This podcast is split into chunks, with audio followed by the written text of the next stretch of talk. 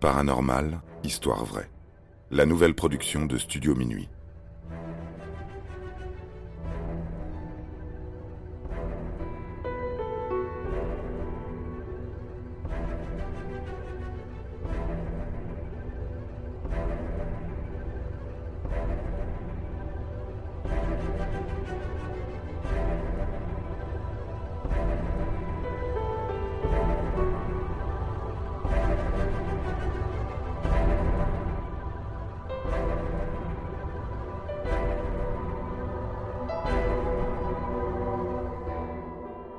Rencontre du troisième type en France.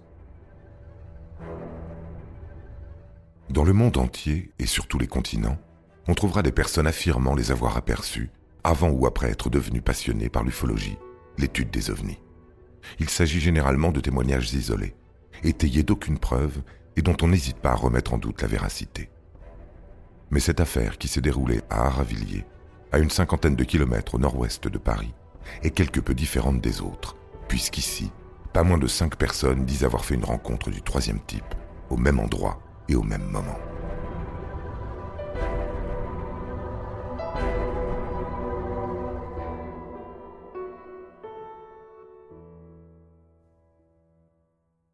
Il fait encore nuit ce 10 janvier 1998.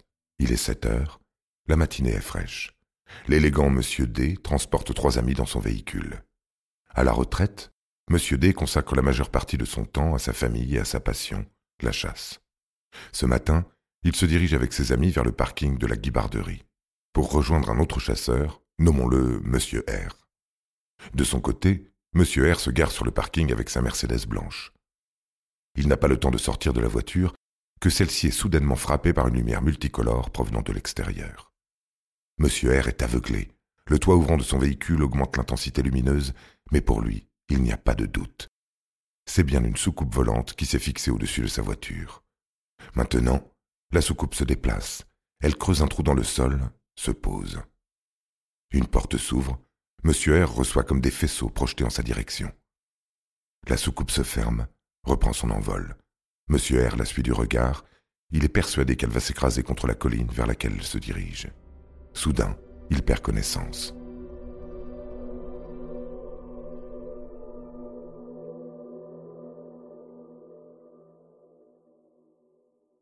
Monsieur D conduit toujours, accompagné de ses amis.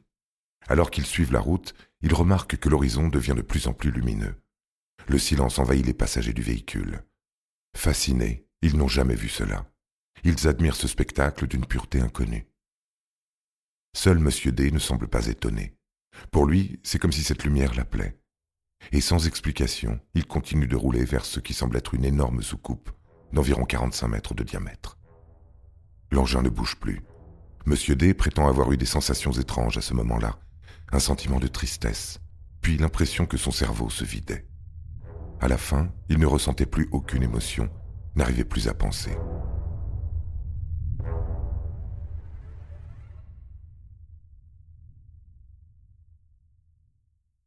Comme sous emprise, Monsieur D dirige lentement sa voiture sous cette écuelle géante et baisse la vitre.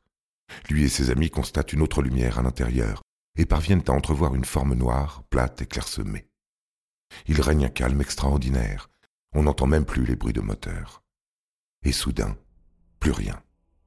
Monsieur D, ainsi que toutes les autres personnes présentes dans le véhicule, perdent connaissance, comme anesthésiés.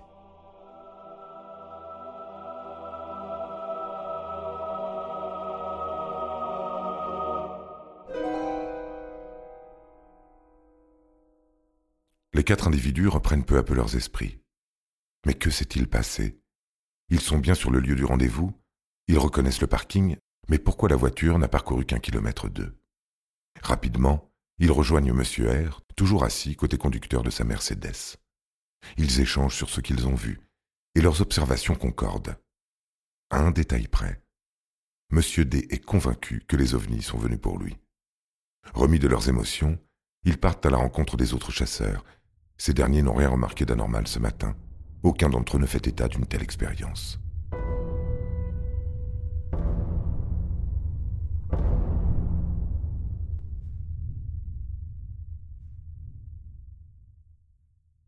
Un mois plus tard, Monsieur D veut comprendre ce qui s'est passé. Il a maintenant une tache brune de 10 cm sur lui. Il est persuadé qu'il a voyagé dans un monde parallèle, quelque part dans l'univers. Il souhaite se rapprocher de spécialistes et entre en relation avec Gérard Deforge, enquêteur reconnu en ufologie. Les deux hommes se rencontrent et signent un accord de confidentialité. L'entretien durera cinq heures. Desforges est perturbé par les révélations de M. D. Ils, les extraterrestres, sont impolis, mais pas trop méchants. M. D avoue être parfois submergé de pensées qui ne lui appartiennent pas, sans doute parce que les hommes de l'espace ont implanté une puce électronique dans son cerveau. Il voit des formes et des visages qu'il ne parvient pas à dessiner. Il demande même de l'aide à un artiste peintre qui, hélas, le prend pour un fou et refuse de faire le portrait de ses visions.